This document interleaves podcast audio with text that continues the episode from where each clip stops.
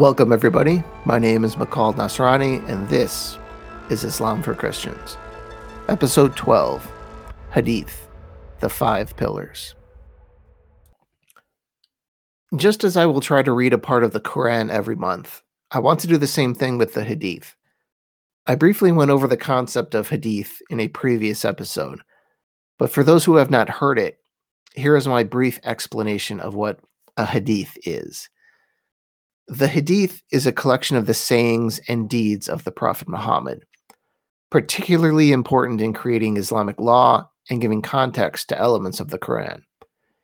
In Islamic fashion, this is more of a history exercise than a literary one, so there is no overarching narrative of the reports. In fact, many reports are found in multiple hadith collections. A standard hadith, hadith has two parts. The first is the isnad, or chain of reporters. It's critical that the chain of custody, so to speak, go back to a companion of the prophet or somebody that you knew was actually there. Like the canonization of the Gospels, this became necessary as people began to make things up to support a political or a theological position. All hadith are now classified as sahih, Hasan, or daif. In English, that's sound, good, and weak. The second part is the story itself, which is usually not too long. Here's an example of a common hadith. This is the one where the famous five pillars of Islam comes from. On the authority of Abi Abd ir Rahman Abdullah, the son of Umar ibn al Khattab, who said, I heard the messenger of Allah say, Islam has been built on five pillars testifying that there is no deity worthy of worship except Allah, and that Muhammad is the messenger of Allah, establishing the Salah, which is prayer, paying the Zakat, it's kind of like the poor tax, making the Hajj, pilgrimage, to the house, and fasting during Ramadan. This hadith is from both Bukhari and Muslim, two of six major hadith collections. Uh, they're Sunni Hadith collections, actually, as Sunnis represent, you know, all roughly 90% of Muslims. We'll just stick with that for now. Um, we'll get into the Shia later. So, unless you're particularly hardcore, Sahih and Muslim are sufficient. But the other four co- collections are by Abu Daud, Al Nisa, Al Tirmidhi, and Ibn Majah.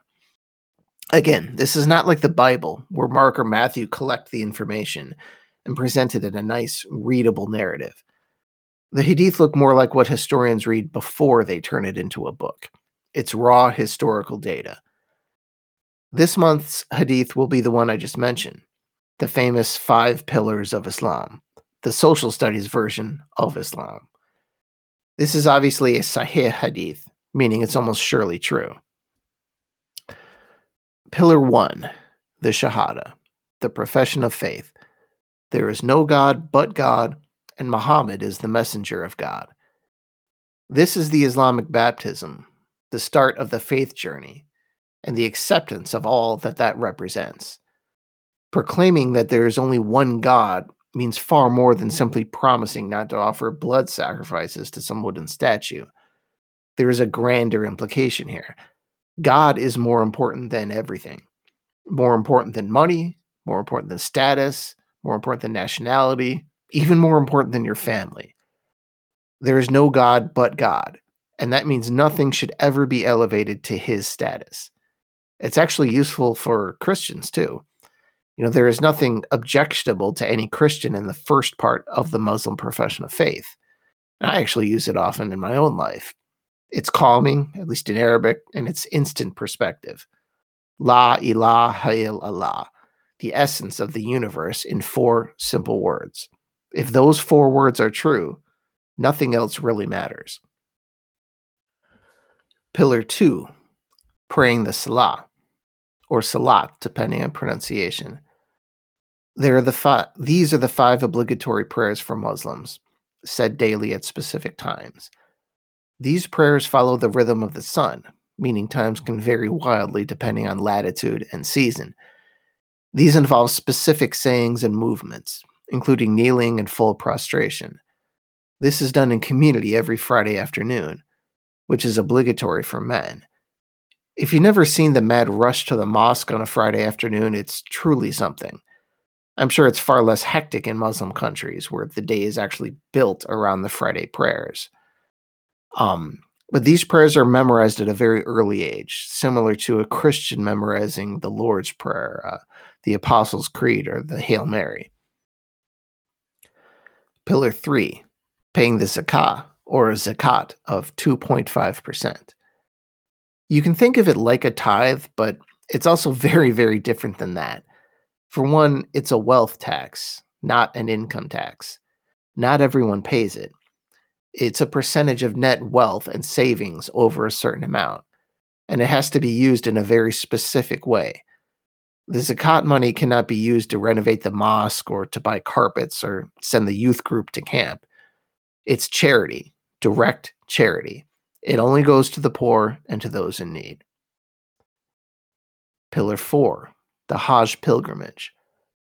When this became obligatory, few on earth could even conceive of a number as large as a billion, let alone anticipate that a billion Muslims would be visiting Mecca at least once in their lifetimes.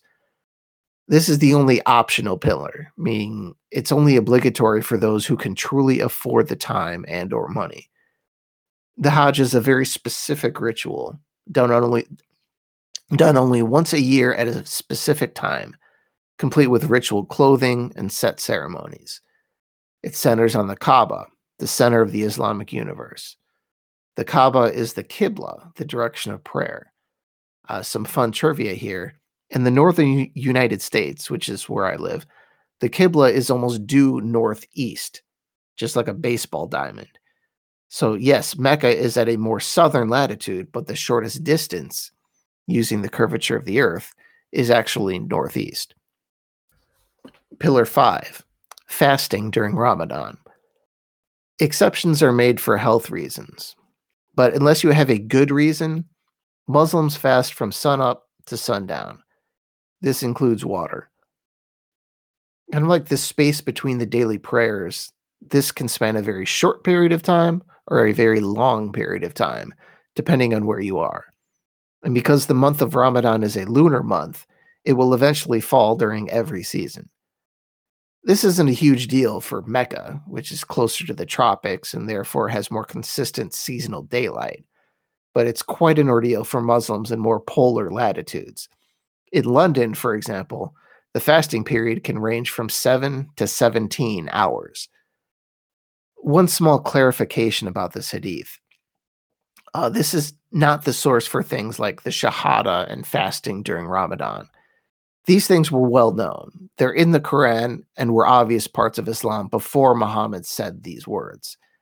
It's the simplification of those things and Muhammad highlighting their importance that makes this hadith especially noteworthy. Thank you, and I'll talk to you next time. Inshallah.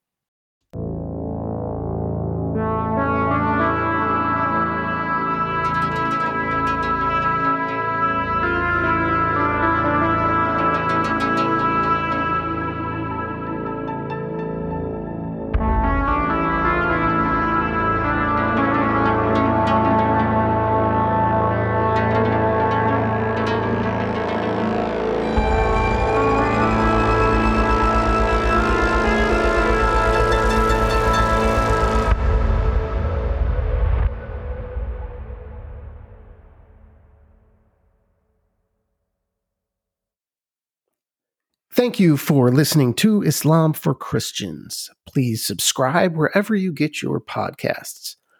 And if you want to keep this show ad free, you can also visit my Patreon page and subscribe. I'm at patreon.com slash Islam for Christians. That's patreon.com slash Islam for Christians.